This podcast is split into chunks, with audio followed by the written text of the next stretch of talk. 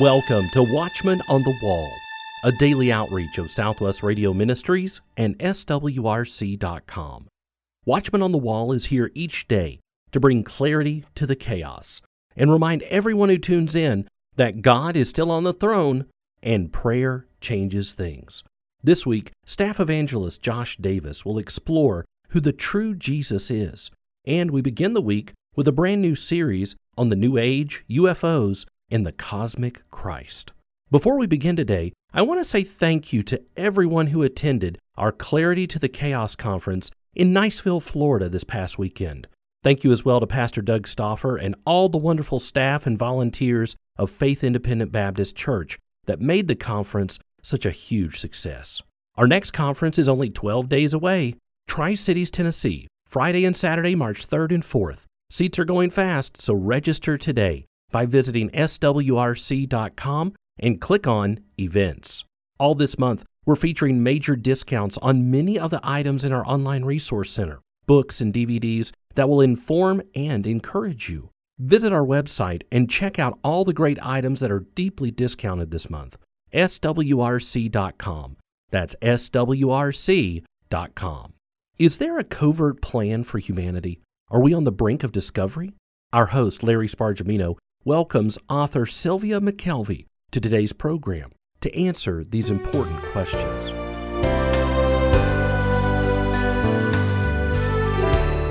What about UFOs? What is a Christian to think about all the reports? I have a tremendously, what should I say, good, excellent book in my hands titled Storm on the Horizons The New Age, UFOs and the Cosmic Christ. The author, Sylvia McKelvey, is with me on the phone. Hello, Sylvia. Thank you for uh, sending me your book. Hello, Pastor Larry. I was happy to send it to you. Well, I'm very interested in you because you've done so much uh, research. You're you're obviously an expert. The, the book is so well documented. How did you get started as a UFO researcher?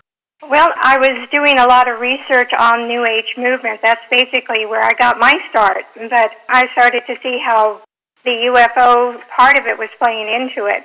And I still didn't give it much serious thought until we had a report from the JAL, Japanese airliner incident, where the pilots actually filed a report with the FAA, and it was carried in the, in the uh, major newspapers that got me interested, and I wanted to find out more to see, well, wh- where is this going? And I did find out an awful lot. Yes, there's there's so much out there. I'm looking at page 42 on your in your book where you say Washington D.C. and you talk about 11:40 p.m. on Saturday evening. This is in 1952. The air traffic controller saw these strange objects, and they were moving in fast. And what I found really amazing was that when the military jets came, they left. But when the military jets left, they came back. So, uh, I mean, there is an intelligence here. There's an amount of expertise moving very fast, very fast, very quickly, dodging and everything. This this is absolutely amazing. Yeah, there's actually dogfights reported about that same time also in the 50s. It was post the war. And so we had a lot of trained pilots.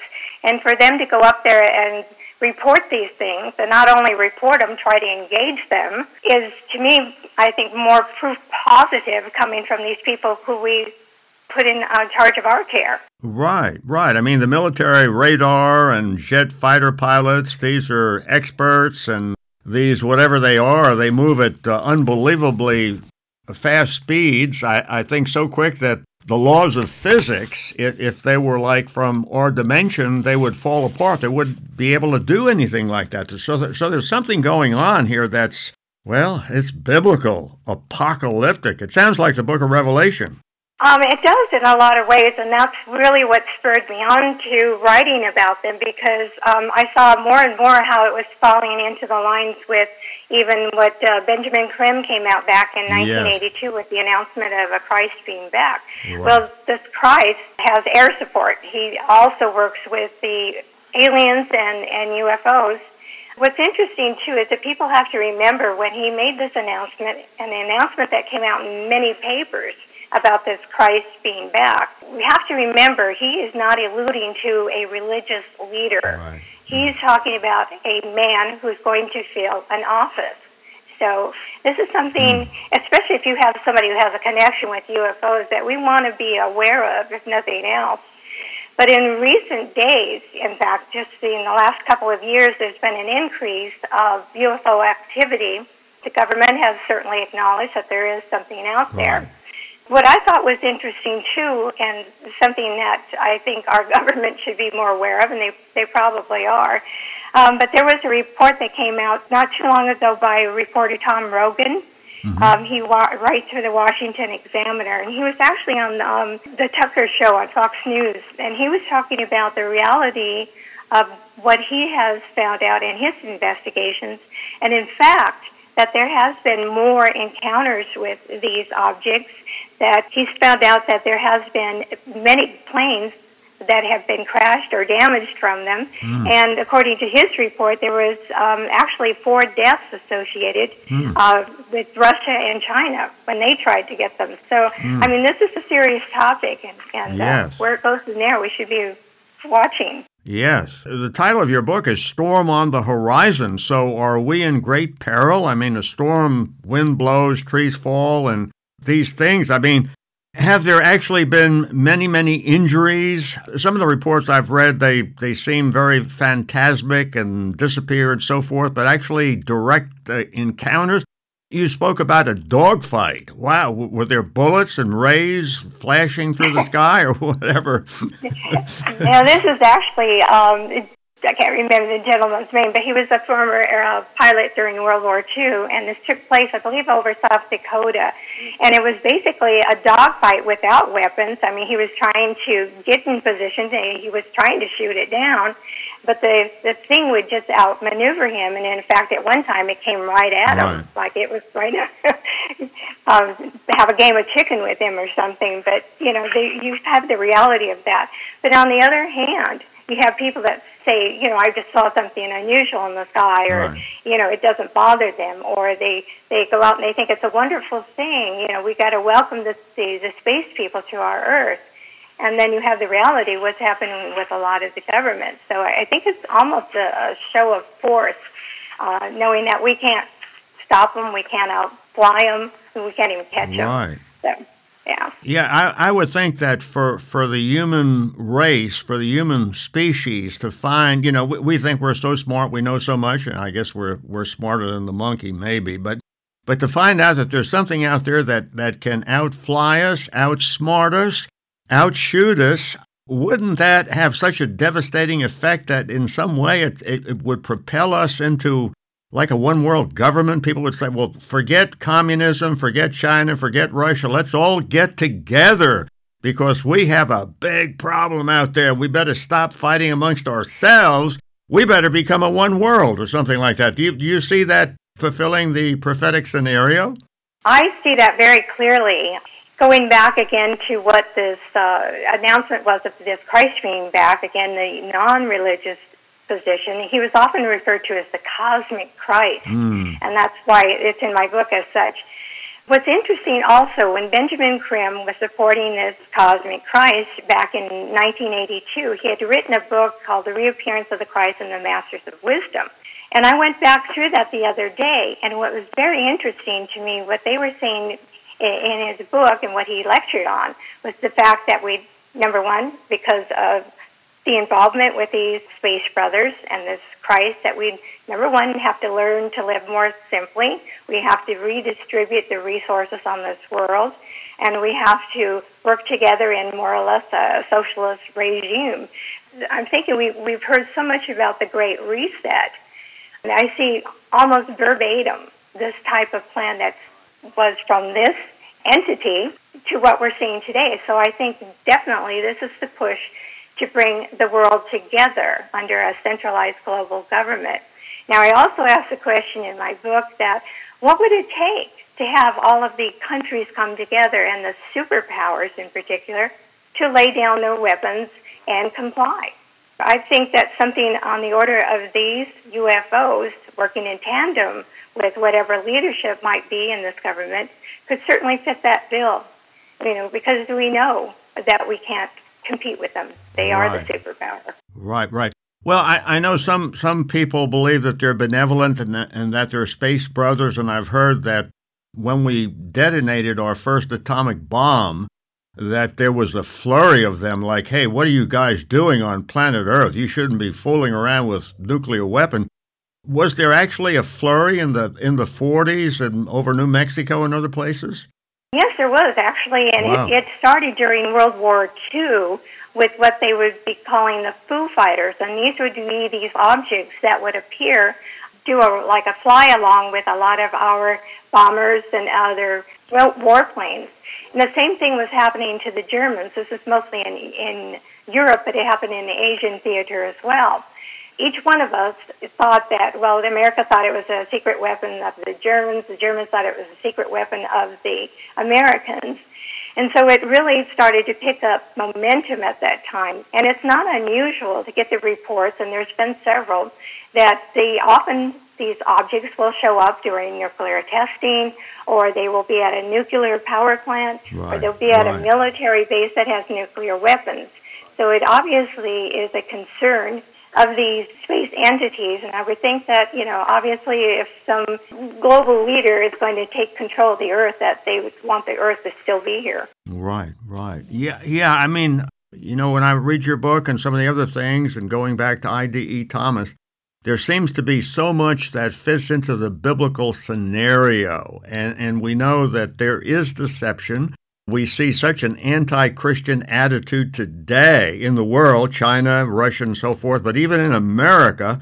And I'm thinking, you know, some there, there's a group I think they're called the Raelians, don't they? Isn't this part of their God plan? They see these creatures as being good, and I think this is so far removed from what Jesus Christ would have us believe there's got to be some kind of a quote conspiracy here against the truth of the Word of God. Yeah, actually, the Raelians have been around for a long time. They were one of the first groups to start attending these New Age festivals, and mm, uh, they wow. often had a banner that says, uh, Help us welcome the Space Brothers. And um, they're very much pro on that to get people to think that, hey, these are our basically our saviors. A lot of mm. people believe that, you know, if they come on the scene, well, they're here to help save us from a nuclear war or some other destruction. Right. So the whole idea of trying to think of them as our benevolent saviors or even our creators, which is often talked about on Ancient Aliens and other programs, is kind of setting the stage and, and forming a narrative that we should not be afraid of this, that we should welcome this, right. and they're here to help us. Right, right. So I would think I'm a local church pastor also, and I'm I'm very concerned about people getting wrong ideas and so forth. So I, I would think that there has never been a time when it has been more imperative that we get into the Bible, that we study Bible doctrine, that we know what the Bible says, so that we can tell the truth from from the counterfeit. That's one of the things about counterfeit money. It looks so much like the truth, and I think with with the deception that's going on and with all of the amazing things that these space brothers or whatever these alien things do, that could really, boy, that, that could be so devastating to even Christians if they're not filled with the Holy Spirit, if we don't know the Word of God. This is a dangerous, dangerous time. Absolutely. I couldn't agree with you more as far as getting into the Bible and knowing your Bible because people who know their Bible know their God this is uh, something that I think also that when you look at what the the outreach is, you know, so many people either having sightings or experiences, right. is that it, it's setting the stage for that kind of uh, deception. And right. I think that, it, you know, that type of thing would be very astonishing. It would cause people to question, oftentimes, their, their faith. And that's one thing I've heard over and over, that if these uh, aliens land, and they make contact with us, that it, will totally destroy religion. And I don't believe that. It wouldn't destroy mine. Actually, it would fulfill it because right. we've been warned about these things. Right. But it, it would have a catastrophic effect, I think, on the majority of the population on this earth. Right, right. Did you come to a faith in, in Jesus Christ before or after your work on UFOs? Actually, before. Um, I've always been a Christian. I was raised in a Christian home. My father was Sunday school superintendent, mm. so my brother and I were in church and Bible study quite regular. Mm. Uh, and as the years rolled by here, I've become very appreciative of that because it's just like you say, with the, the, knowing your Bible, you can judge truth from error. And that's so important these days because they want to um, misquote scripture, mix it all together so it sounds like oh yeah, that's right, we should be thinking that way. Right, right. So I think that's especially important. Certainly, we should have that as our uh, base for what we believe, that we aren't going to be deceived. That, right. You know, should this happen, you know, we're going to stay the course. Right. Not, I, not discount our faith. We're visiting with Sylvia McKelvey. She is the author of Storm on the Horizon. Sylvia is a born again believer. This is a well, and I really mean well researched book with ample documentation. You will want this very, very helpful volume. The title of it is Storm on the Horizon. Now, Sylvia, do you see a connection between the rise in occult, Spiritism, and the Theosophical Society and the increase in appearances and abductions of and UFO activities? Have they grown together? I do. I've seen it as a gradual process in, in many ways. And the sad thing about it is that you have people that maybe have had a sighting, myself included, and they immediately want to get answers. So if they don't have a pastor that's sympathetic to that, they don't have anyone to speak to, and they often end up in the New Age camps because they have camaraderie there. So I see it coming together as far as what they're planning to do I guess spiritually would say is to get people on that bandwagon and help promote this. And I, I can see also that it is going to cause a deception. And these people that are into it, unfortunately, are very deceived. So yeah. when we go back again, and I, and I will reflect back on this, talking about Benjamin Creme and this Christ. Well, before Benjamin Creme was into Maitreya, the Christ, he was into UFOs. Mm. He was the secretary for the Aetherius Society in the 50s. That is um, George King's organization. He's a contactee. Creme was also a friend with another contactee, very well known, George Adamski. So this has been a long time coming in that regard, but people need to understand that there is this connection between the occult and UFOs and right, their right. agenda. There's a lot of backstories I found out in researching these reports and people who've had these experiences, and quite often it does show that there has been an occult connection, either before or after this happens. Kenneth Arnold, for example, is very well known as one of the first people to gain notoriety for reporting what would be termed flying saucers. He saw nine objects over Mount Rainier back in 1947. But in an interview that was given years later by his daughter, uh, it's recounted that he'd had more sightings and then stuff had started to happen in their house. They had an orb show up and go down their mm. hall and into their room. It frightened uh, Kenneth Arnold so much that he fell on his knees and started reciting the Lord's Prayer. Mm. And he was convinced that there were, quote, things in the house that were, he could see imprints in his his uh, sofa. And he's one of many that I try to point out in this book, not condemning them, but letting them speak on their own and showing what they're saying, what they experience. And you will be surprised at how many have that kind of connection. Right, right. Well, you, you have some pictures at the back of the book, a uh, cat chasing orbs, not seen visibly by us, but captured with camera. And then another picture, left plasma configuration, right double orbs seen only with camera. So tell us about that and tell us about your sighting. Yeah, my sighting actually was of the, the orbs. My husband and, and I actually saw it coming back from an interview I did with someone who was reporting black helicopters over their house. But um, it was 11 o'clock in the morning. It was just a pristine day. We're coming through the valley here in California and happened to look up and see these objects coming down basically from the sky. They were the round, bright white orbs grouped together. Uh, I watched them go together, come apart. We pulled off the road, of course, and um, started to investigate this further. And I had this tiny little camera in my purse, so I pulled mm-hmm. it out and hoping I would get a picture. Unfortunately, I did. So these things that were buzzing around, I guess they noticed us as well because they stopped, and one proceeded to to leave the group at tremendous speed. I watched it do like a puff puff of some kind of plasma, and then there was a glowing, extremely bright amber glowing from within. That died out, and whatever that is started to come directly at us.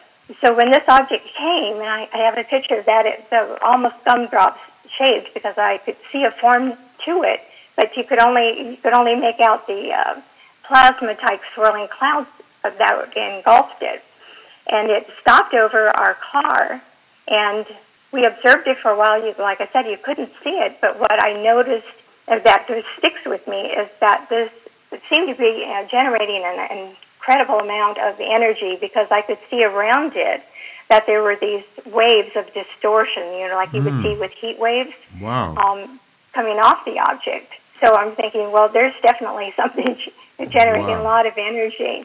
My husband thought it looked almost like um, he thought it had a, a tail like a stingray or something. So it was, it was very unusual. Right. And there was no way that I could really classify what we saw as a space ship of any kind. I got the impression that it might have been something that was uh, like a life form or biomechanical.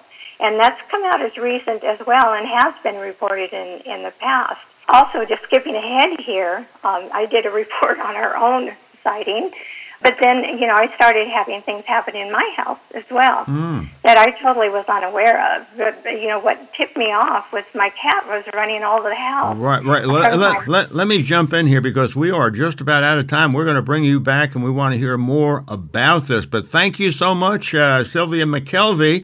And friends, the title of the book, Storm on the Horizon. And please tune in to our next show. Thank you, Sylvia. You're welcome. More on the New Age, UFOs, and the Cosmic Christ on our next Watchman on the Wall program. Storm on the Horizon by today's guest Sylvia McKelvey is a book that answers the question Is there a covert plan for humanity?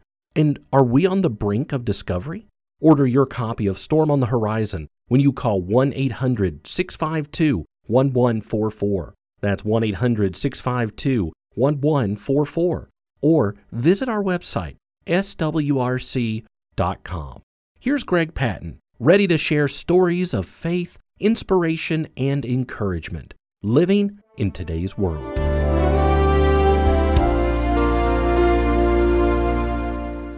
You know, God has revealed the secret of personal fulfillment and success in life better than anyone else, but most of us miss it in our materialistic society today, we are trained to grab all we can and look out for being number one.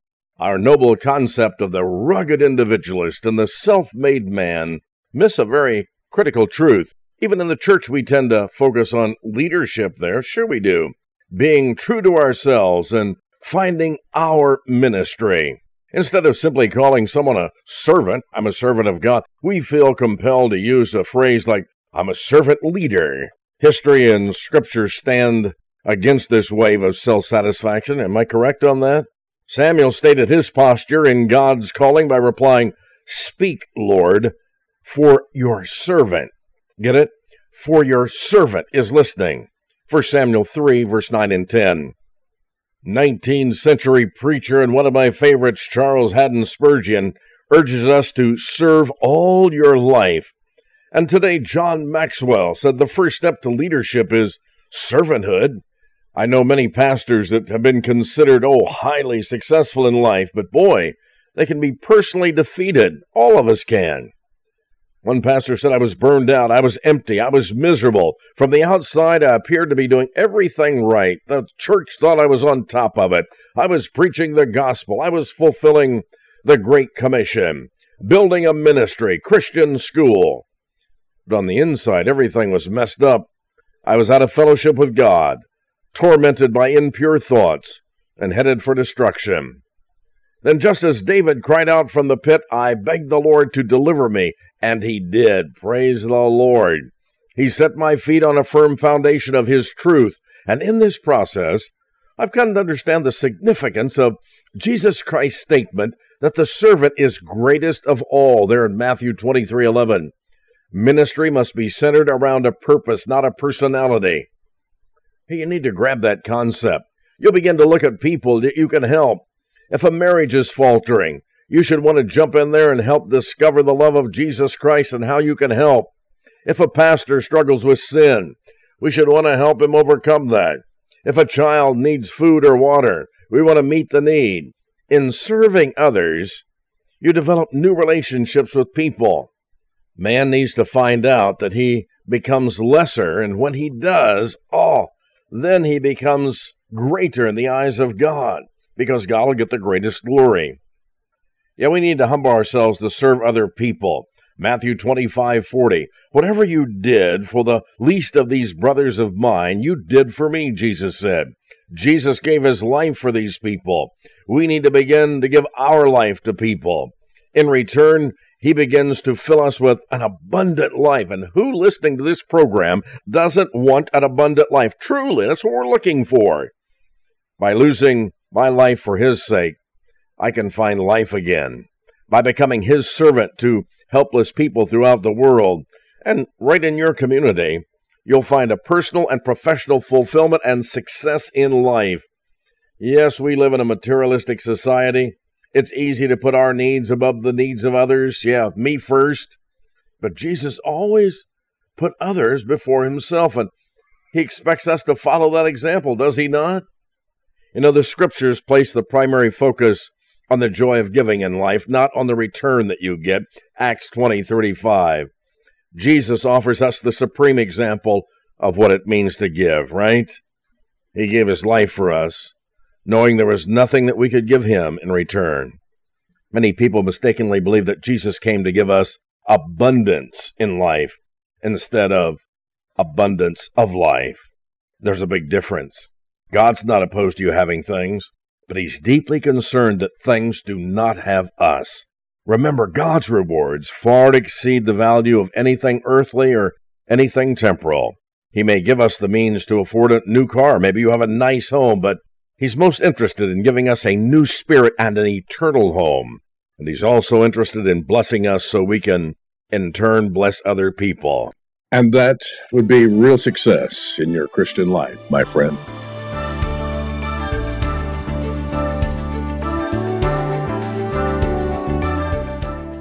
Could extraterrestrials be part of the largest deception ever to take place on this earth?